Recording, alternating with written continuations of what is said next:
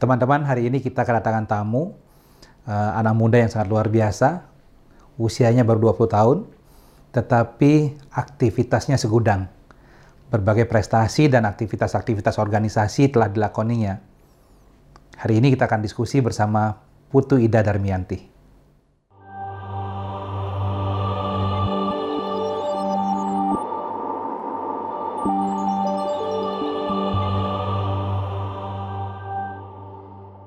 Selamat sore teman-teman semuanya. Hari ini saya kedatangan tamu yang spesial, anak muda yang keren sekali pokoknya, banyak prestasinya, banyak aktivitasnya.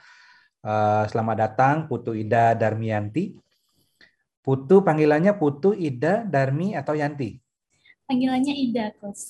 Ida, selamat sore Ida. Apa selamat kabar Ida? Coach. Luar biasa. Untuk Coach sendiri gimana? Sukses luar biasa. Ya harus harus selalu luar biasa. Benar sekali. Oke. Jadi Ida ini uh, Dara Ayu kelahiran 17 Agustus tahun 2000. Benar ya? Benar. Tepat pada saat kemerdekaan Republik Indonesia nih. Benar sekali, Coach. 21 tahun yang lalu. Betul iya. ya? Jadi usianya 21 tahun. Mm -hmm statusnya masih mahasiswa, tetapi juga sudah memiliki sebuah profesi sebagai master ceremony, uh, sebagai MC ya, dan juga hobinya nari nih, nari tradisional, nari Bali maksudnya ya Ida. Iya, nari tradisional. Nari Bali ya, dan uh, sangat aktif di beberapa organisasi. Uh, luar biasa sekali seperti ada Pro Bali Ambassador, kemudian Eh, komunitas public speaking Bali uh, dan beberapa organisasi lainnya. Dan IDA ini uh, adalah best public speaking di Pro Bali Ambassador dan juga best upselling di Art Hotel Sanur Bali. Siswa berprestasi di SMK Negeri 3 Denpasar. Uh, terus juga ada beberapa juara-juara juga nanti saya nggak sampaikan semuanya. Hmm. nanti Ida akan cerita-cerita.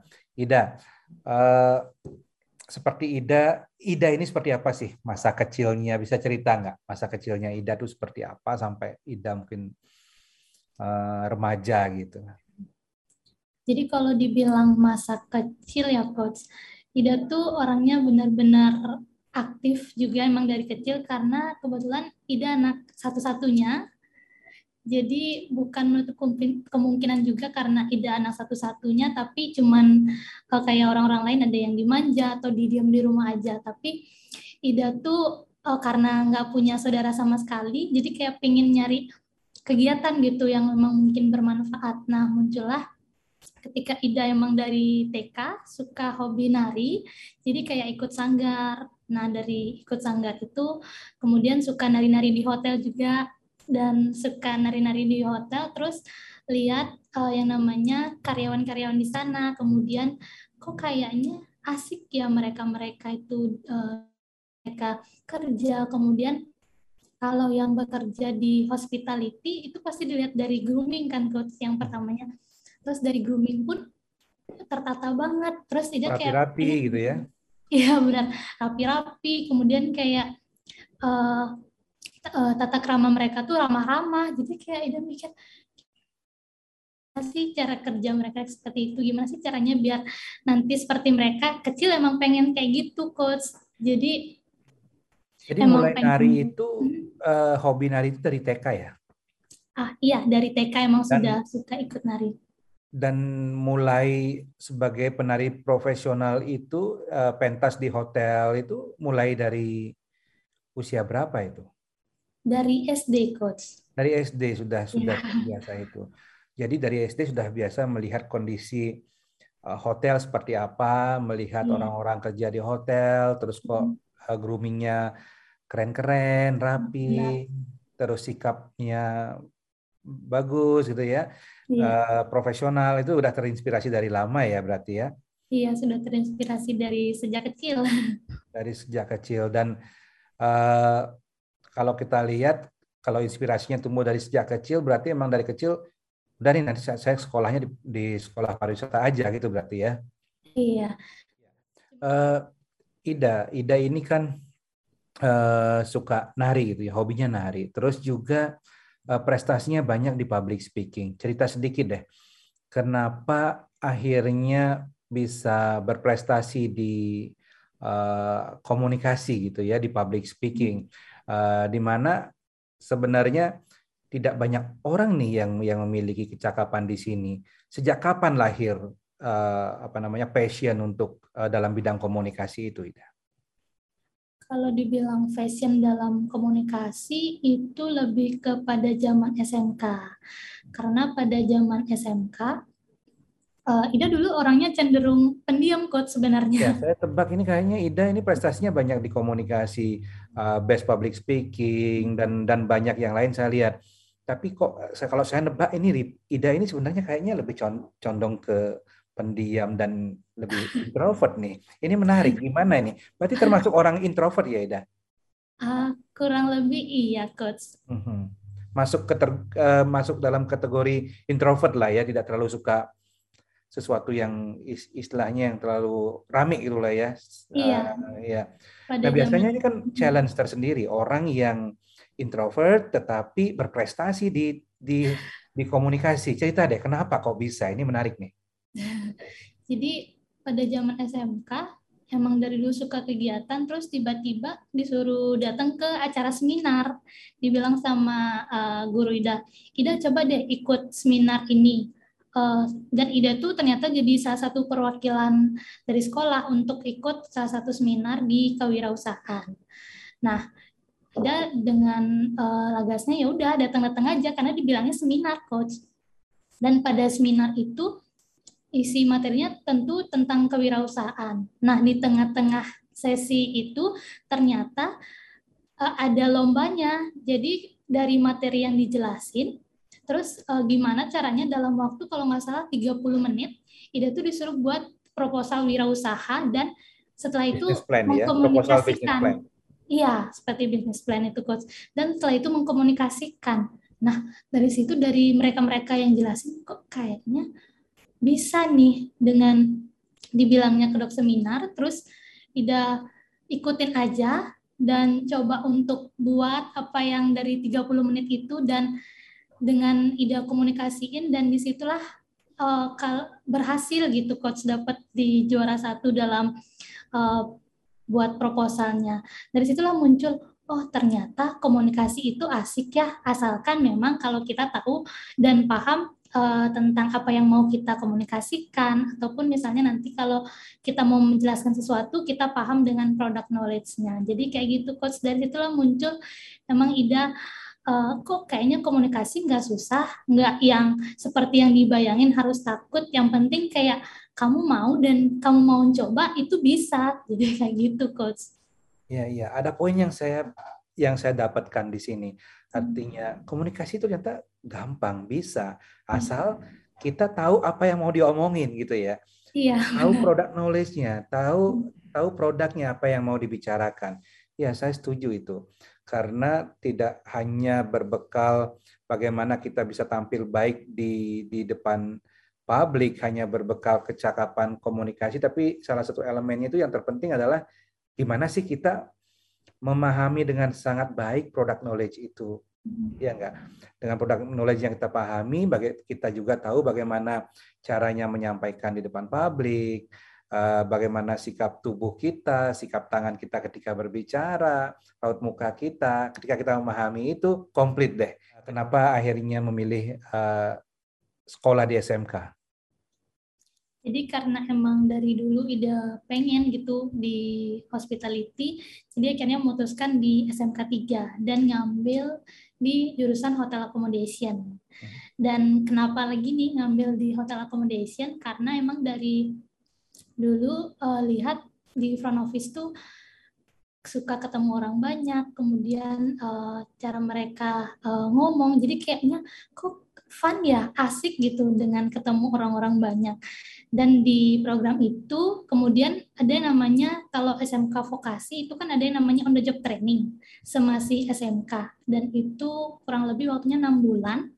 Nah di enam bulan itu dari yang hotel accommodation di itu didapetin uh, jadi belajar housekeeping dan front office. Nah, ketika on the job training itu dibebaskan uh, boleh milih housekeeping atau front office. Namun dari banyaknya teman-teman kayak di masih SMK yang usianya masih 17 tahun, Ida masih kayak uh, kira-kira bisa nggak ya di front office dengan usia 17 tahun terus uh, berbekal knowledge yang memang uh, masih pada saat itu belum sebanyak banget nih yang didapat di sekolah. Dan Ida memberanikan diri untuk uh, coba interview di salah satu hotel dan ngambil uh, front office. Tapi lucunya nih coach pada saat interview Ida sempat kayak takut juga ngelihat kok saingannya kayaknya banyak dan yang interview tuh semua udah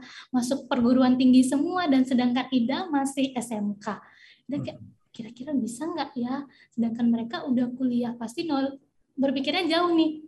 Knowledge-nya udah jauh daripada Ida. Gitu ya. Hmm. Iya. dan pada akhirnya uh, ada interview dua kali. Yang pertama itu sama HRD dan yang kedua itu sama FOM-nya langsung ketika interview sama HRD, uh, eh, Ida ditanya, kamu yakin uh, nyari front office? Iya, saya yakin. Kan dari dulu emang Ida pengen kan. Habis itu karena dibilang dah saingannya banyak pada para orang kuliahan gitu. Dan akhirnya dilanjutkan dengan uh, interview bersama FOM.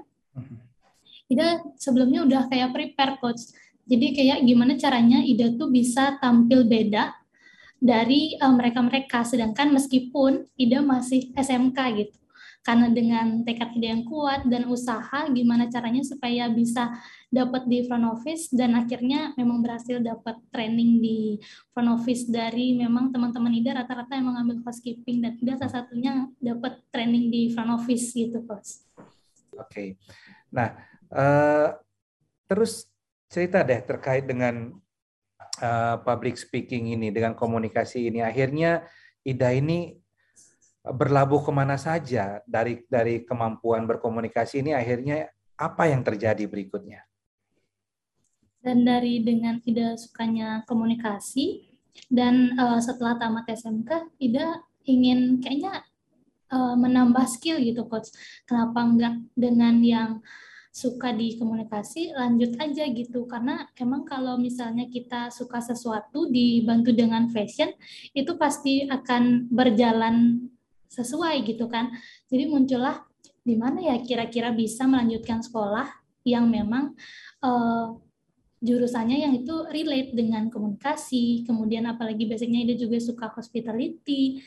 Dan muncullah uh, salah satu kampus yaitu di Elizabeth Internasional dan dari jurusan yang Ida pilih pun itu lengkap dari frontliner, kemudian communication dan digital marketing juga. Jadi Ida oh ya, jadi jurusan hotel frontliner, communication dan digital marketing itu ya. Iya. Oke, sebelum ke sana, sebelum ke sana, uh, saya mau nanya, artinya setelah punya kemampuan public speaking, kemampuan berkomunikasi dengan bagus, akhirnya Ida kan masuk tuh seperti apa itu Pro Bali Ambassador atau apa lagi itu yang saya eh, lihat itu di CV-nya banyak. Iya. Itu gimana itu? Kapan dan gimana itu proses itu? Kebetulan ikut itu juga pas lagi masa-masa di kampus. Hmm. Di Ida emang orangnya aktif kan di ikut suka di berbagai kegiatan. Nah, kenapa nggak coba gitu. Nah dari nyoba ikut itu dan ternyata Ida memang kepilih di salah satu nominasi untuk di public speaking. Jadi Ida masuk di public speakingnya Pro Bali Ambassador. Karena kemarin-kemarin juga uh, sebelum itu sebelum dari acaranya di helat kayak finalnya itu kita ada yang namanya karantina kemudian kita ada namanya di untuk pelatihan-pelatihan. Jadi itu nggak cuman semata-mata perlombaan langsung menang gitu enggak coach jadi kayak kita memang dinilai dari sebelum-sebelumnya jadi ada yang proses-prosesnya dari situlah kita dilihat gimana kita pas hadir, kemudian gimana kita bisa mengkomunikasikan kepada orang banyak terkait dengan misalnya ada seminar nih, materi-materi yang disampaikan seperti apa. Nah, dari situ penilaiannya. Oke. Okay. Uh, yang buat Ida menang kemarin itu apa? Temanya yang bagus kah? Atau penyampaiannya yang bagus kah? Atau semuanya gitu? Kalau dari itu karena udah dinilai sebelum-sebelumnya karena mungkin dari penyampaian sih kurang lebih coach. Jadi karena misalnya ada kemarin sempat waktu di acara Pro Bali dan itu ngundang salah satu profesional di bidang public speaking.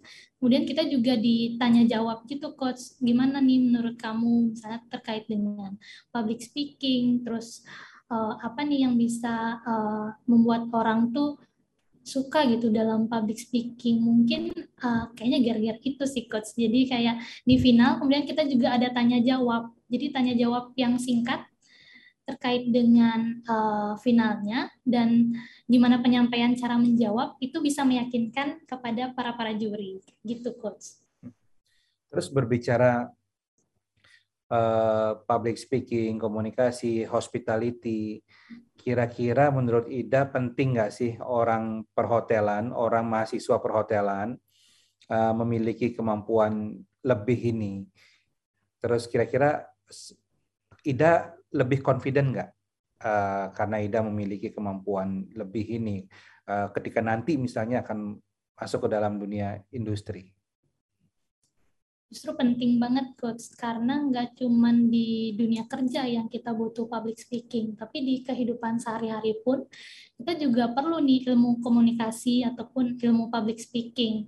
Nah dengan public speaking itu menumbuhkan rasa kepercayaan diri khususnya buat diri kita sendiri. Jadi lebih pede nih buat ketemu orang apalagi misalnya kalau di dunia hospitality jika kita berkarir apalagi di frontliner itu kan kita pasti bakal ketemu orang banyak nih terus ketemu juga orang-orang luar gimana kita bisa berkomunikasi dengan mereka jadi itu memang penting banget sih buat kita ya zaman sekarang memang kita tidak bisa hanya memiliki satu keahlian ya Iya benar. Kita harus memiliki keahlian pendukung lainnya. Lebih-lebih keahlian yang dimiliki adalah keahlian yang sangat relate dengan apa dengan jurusan atau program yang dipilih Ida saat ini yaitu misalnya uh, sekarang kuliahnya ngambil jurusan hotel frontliner dan digital marketing. Hmm. Jelas nih arah ke depannya Ida ingin berkarir satu mungkin ingin di frontliner nih di front office department di hotel atau mungkin menjadi seorang corporate secretary gitu misalnya ya atau mungkin menjadi orang yang akan handle digital marketingnya di industri perhotelan. Yeah. Dan semua ini kemampuan komunikasi itu emang saya setuju bahwa kemampuan komunikasi itu tidak boleh dinomor dinomorduakan. Justru ini akan menjadi sesuatu yang lebih gitu ya. Nah, lebih-lebih kalau kita sudah memiliki core kompetensi kita di uh, frontliner, digital marketing, hotel digital marketing, di satu sisi kita aware dengan perkembangan teknologi yang ada. Nah, yang seperti ini nih, kalau saya melihat bahwa eh, talenta-talenta seperti Ida ini akan menjadi sebuah aset perusahaan ke depannya gitu. Bukan menjadi liability. Jadi aset itu ya apa namanya sesuatu yang sangat berharga dipertahankan karena mampu mengenerate revenue mampu mentransfer nilai-nilai perusahaan uh, dan juga uh, mampu mem, mem, apa, membuat citra positif perusahaan.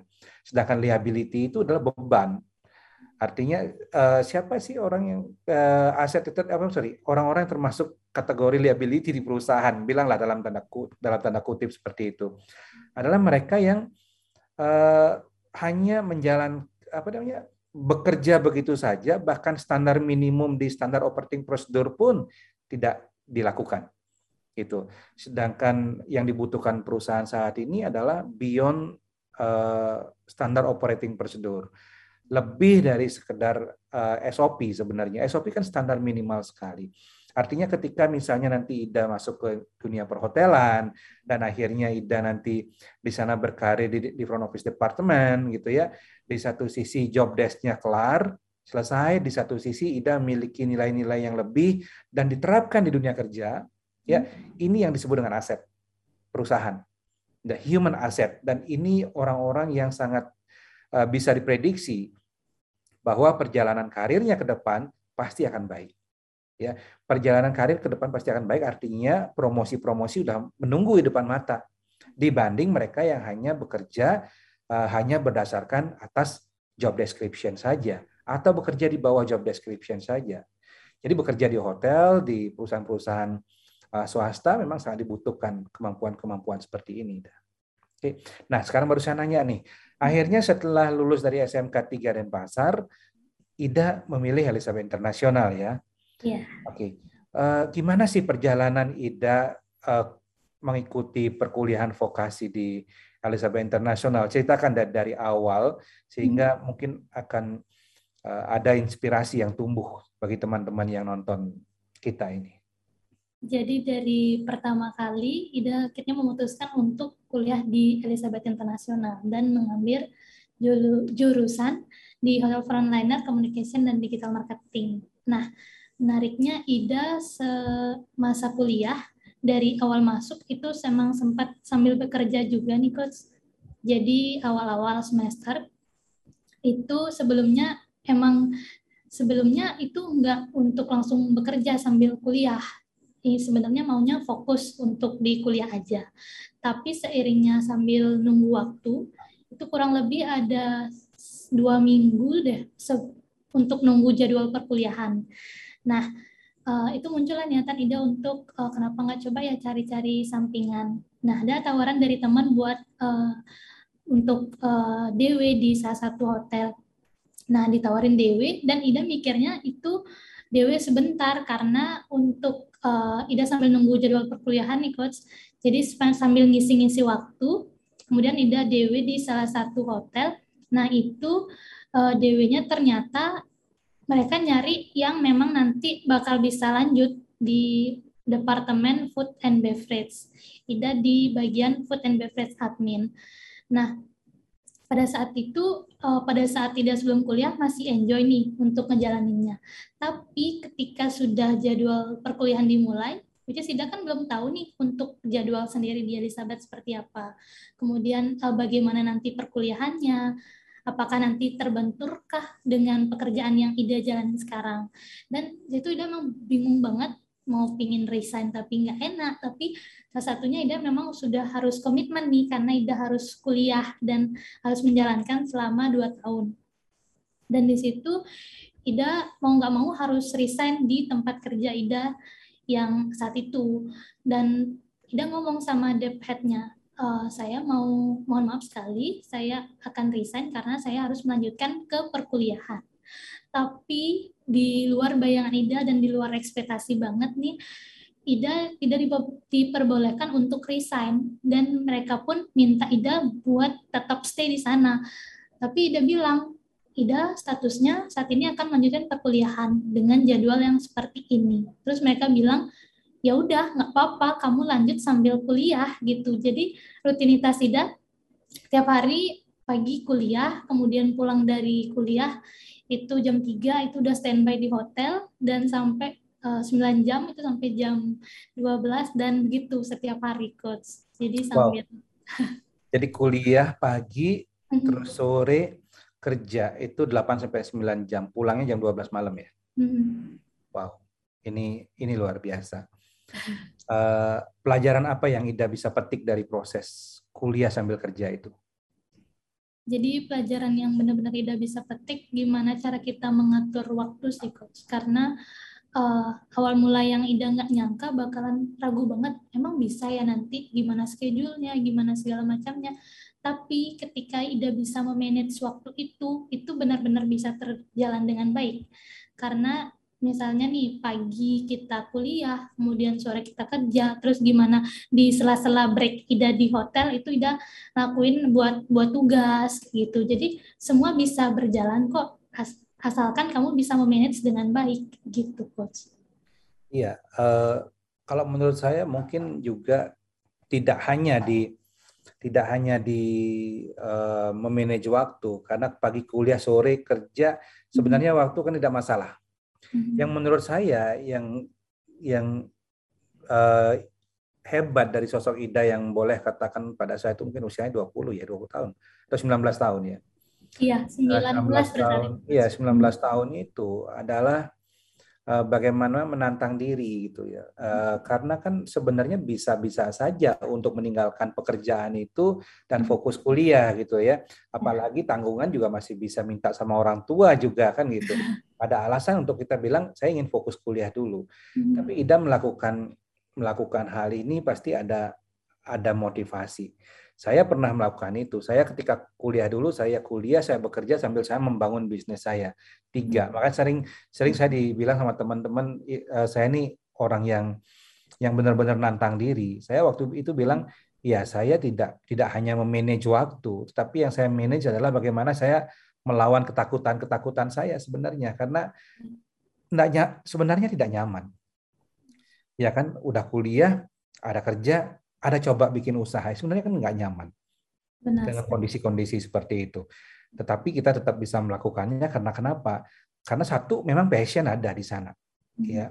Terus yang kedua uh, kita bisa recognize bahwa diri kita ini berbeda gitu ya, hmm. berbeda dalam artian ya uh, ketika kita mampu eh, menjalani tantangan-tantangan yang ada itu, selalu kita berpikir bahwa Eh, ketika satu fase ini tercapai, kita ingin uh, berjalan ke fase berikutnya, selalu nantang seperti itu. Uh, jadi ketika misalnya diam tidak tidak ada aktivitas, justru sesuatu yang aneh. Gitu. Ida mengalami itu nggak kira-kira? Mengalami coach pada saat itu. Jadi kayak uh, waktu dari jam tidur, kemudian uh, gimana ya, kayak berubah jadinya kehidupan sehari-hari yang waktu dengan teman-teman, gimana caranya kita tiap hari buat harus uh, standby di kampus biar nggak telat. Jadi gimana cara-caranya Ida buat atur buat istirahat juga. Jadi mengalami perubahan banget sih dari yang SMK itu masih bisa leha-leha lah bilang, tapi akhirnya masuk ke dunia kerja, dunia kuliah, yang which is semuanya harus match dan harus seimbang. Jadi mengalami banget sih, tapi itu menjadi uh, acuan atau pondasi yang kuat nih buat tidak ke depannya. Oh ternyata kayak gini loh. Oh ternyata seperti ini ya dunia kerja. Apalagi sambil kuliah. Jadi kayak berasa uh, dari tantangan itu Ida bisa kok gitu. Iya benar-benar uh, eh, ada ada kebanggaan gitu dalam diri ya. Iya benar. Ada kebanggaan ketika kita bisa uh, melewati fase-fase itu dan hebatnya lagi adalah uh, berbagai macam prestasi berikutnya itu kan Ida bisa uh, apa ya bisa proof di sana kerja, kuliah, bekerja, di satu sisi masuk ke organisasi, di satu sisi punya profesi sebagai MC, di satu sisi hobinya nari, di satu sisi berprestasi di public speaking. Ini uh, sesuatu yang menunjukkan bahwa uh, hidup itu memang harus hebat gitu. Jadi uh, ketika teman-teman lain mendengar cerita ini pasti terinspirasi bahwa kita hidup sekali harus hebat gitu ya Uh, terlepas apa pun profesi kita, apa pun uh, latar belakang kita, apa pun uh, passion kita, yang jelas ya memang harus melakukan yang terbaik gitu. Hmm. Oke, okay, uh, Ida, lanjut sendiri, uh, lanjut ya tadi belum belum belum kesampaian ceritanya. Hmm. Gimana atmosfer perkuliahannya? Ketemu teman dari mana? Terus juga tantangannya seperti apa? Coba cerita deh untuk di masa perkuliahan di sini tuh benar-benar enjoy banget sih coach. Kita tuh ketemu dengan berbagai uh, teman dari daerah lain, kemudian terus uh, dari Bali ya. Iya banyak banget yang nggak dari Bali, ada yang dari Palu, dari Makassar. Jadi which is yang kayak buat uh, gimana kita menjalin komunikasi dengan mereka, kebiasaan-kebiasaan mereka itu pasti berbeda banget kan. Nah di situ uh, tantangannya sendiri buat Ida, apalagi Ida yang kuliah sambil bekerja, terus uh, dapat tugas kelompok dari uh, salah satu dosen. Nah, dari tugas kelompok itu gimana caranya kita buat uh, memanage-nya, apalagi teman-teman kan banyak yang uh, jauh-jauh nih tinggalnya. Situ tantangan sendiri sih buat Ida buat manage juga waktunya kita apalagi sekarang udah ada dunia digital kita bisa sambil ngerjainnya itu lewat uh, digital itu lewat uh, Google Doc begitu tetap kita sama-sama buat nyerjain kayak gitu coach. Oke. Okay. Uh, eh, keseharian di kampus gimana sih kemarin? keseharian di kampus benar-benar uh, fun, apalagi dosen-dosennya tuh nggak cuman dosen yang memang untuk ngajar teori, tapi benar-benar dosen yang uh, punya pengalaman yang luar biasa sebelum-sebelumnya. Jadi buat nambah insight, kemudian terinspirasi juga oleh salah satu dosen di kampus yang benar-benar buat uh, jadi perkuliahan semakin nyaman, kemudian apalagi dibarengin sebagai eh dibarengin dengan dosen-dosen sebagai role model nih gitu coach. Ya, uh, Ida kan ngambil program uh, Hotel Frontliner Communication and Digital Marketing. Ya. Kalau sekarang tantangannya ada muncul dari salah satu hotel five star hotel untuk hire Ida sebagai seorang frontliner, siap nggak? Siap sih coach pastinya. Siap ya, pasti siap. Hmm. Terus yang kedua kalau misalnya uh, ada job MC nih seperti yang sudah dilakoni di sebuah conference yang gede siap nggak? Siap, coach. Siap. Berarti itu komunikasinya ya. Hotel frontlinernya siap, communication siap. Terus eh, kalau misalnya di hire sebagai content creator di departemen digital marketingnya, hotel digital marketingnya siap nggak? Siap, Coach. Karena di kampus juga diajarin kan gimana kita untuk uh, buat konten di sosial media, apalagi dibarengin dengan Mistika, salah satu dosen yang ngajarin English per konten, kemudian gimana kita buat uh, konten, terus dengan uh, caption yang menarik buat orang-orang tertarik, gimana kita ngatur fit, itu benar-benar komplit banget sih, Coach. Jadi yeah. buat nambah uh, pengalaman juga. Iya, jadi uh, hotel frontlinernya kalau dijawab siap nggak siap, terus berbicara communication siap gitu ya, terus bicara digital marketing siap, karena semuanya all in one didapetin ya di iya, kampus, iya, benar banget. belajar gitu, dan saya bangga sih, saya bangga banget punya uh, mahasiswa yang benar-benar bukan karena kampusnya saja yang hebat gitu, tapi memang ke mahasiswanya akhirnya terinspirasi dengan berbagai uh, pola pembelajaran yang kita berikan. Kita punya isi talk, kita punya seminar-seminar ya, dan berbagai yang lainnya. Yang mungkin susah ditemukan mungkin di tempat lain gitu ya yang yang memang benar-benar komprehensif banget uh, terintegrasi banget menjadi sebuah ekosistem pembelajaran yang yang menarik itu yang sering di, disampaikan kepada kita di Elizabeth Internasional.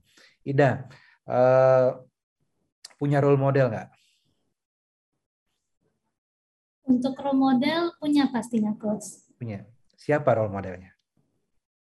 Untuk uh, role model sendiri itu uh, Mary Riana karena Ida suka banget dengan uh, coach-coachnya kemudian terinspirasi sekali dengan beliau karena beliau selalu uh, menghadirkan apalagi di zaman sekarang inspirasi-inspirasi dari sebuah kata-katanya. Jadi itu yang membuat uh, Ida terinspirasi, kemudian kisah-kisah inspiratifnya yeah. dengan kisah inspiratif beliau, kenapa Ida yang masih muda nggak bisa gitu. Jadi semua apa pun itu pasti bisa dilakukan jika dibarengin dengan usaha, niat dan kerja keras. Gitu coach Ida. Dari Riana ya.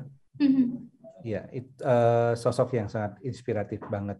Mm-hmm. Dan memang kita harus punya punya role model uh, untuk selalu dijadikan acuan gitu ya. Menarik sekali uh, Ida ada pesan-pesan untuk teman-teman yang dengar obrolan kita sore hari ini mungkin Ida punya uh, apa ya quote khusus atau pesan-pesan atau cerita atau apa saja. Baik, jadi mungkin buat teman-teman semua nih yang udah nonton, salah satu coach yang mungkin uh, Ida bisa share buat teman-teman semua.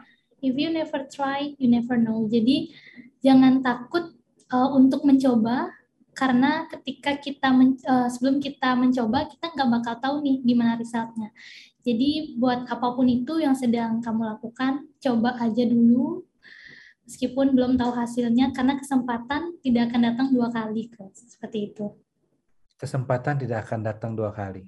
Ya. Jadi kalau kita nggak pernah mencobanya, kita nggak pernah akan tahu. Ya. Ya kan? Hmm. Uh, ya, saya punya prinsip yang sama. Hmm. Jangan jangan karena ketakutan kita terhadap hari esok kita tidak melakukan apa-apa. Justru hmm. karena kita tahu apa yang harus kita lakukan hari ini kita harus bertindak. Sehingga tidak ada penyesalan berikutnya. Sehingga misalnya dengan kita tidak bertindak akhirnya kita kalah. Ya kan? Nah, hmm. oleh karena itu uh, saya setuju dengan quote-nya Ida, if you never try, you never know.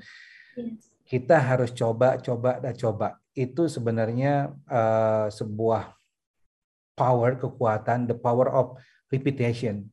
Kekuatan mencoba, mencoba, dan mencoba. Mengulang, mengulang, dan mengulang. Untuk melatih otot-otot kita lebih kuat, untuk hmm. melatih uh, semua kemampuan yang kita miliki, sehingga once ada kesempatan, kita hmm. siap untuk mengambil kesempatan itu. Kan Benar. ini yang disebut dengan hoki ya. Hoki itu kan bertemunya kesempatan dan persiapan. Ketika ya, kesempatan itu ada dan kita siap, kita ambil. Tapi kalau hmm. kesempatan itu ada, tapi kalau kita sendiri nggak siap, hmm. lewat kesempatannya. Gitu. Benar sekali, Coach. Hmm. Oke, okay. Tidak ada yang mau disampaikan lagi? Uh, mungkin itu aja, Coach. Oke, okay. uh, terima kasih Ida obrolan yang sangat luar biasa sore hari ini ya hampir uh, 40 menit kita diskusi.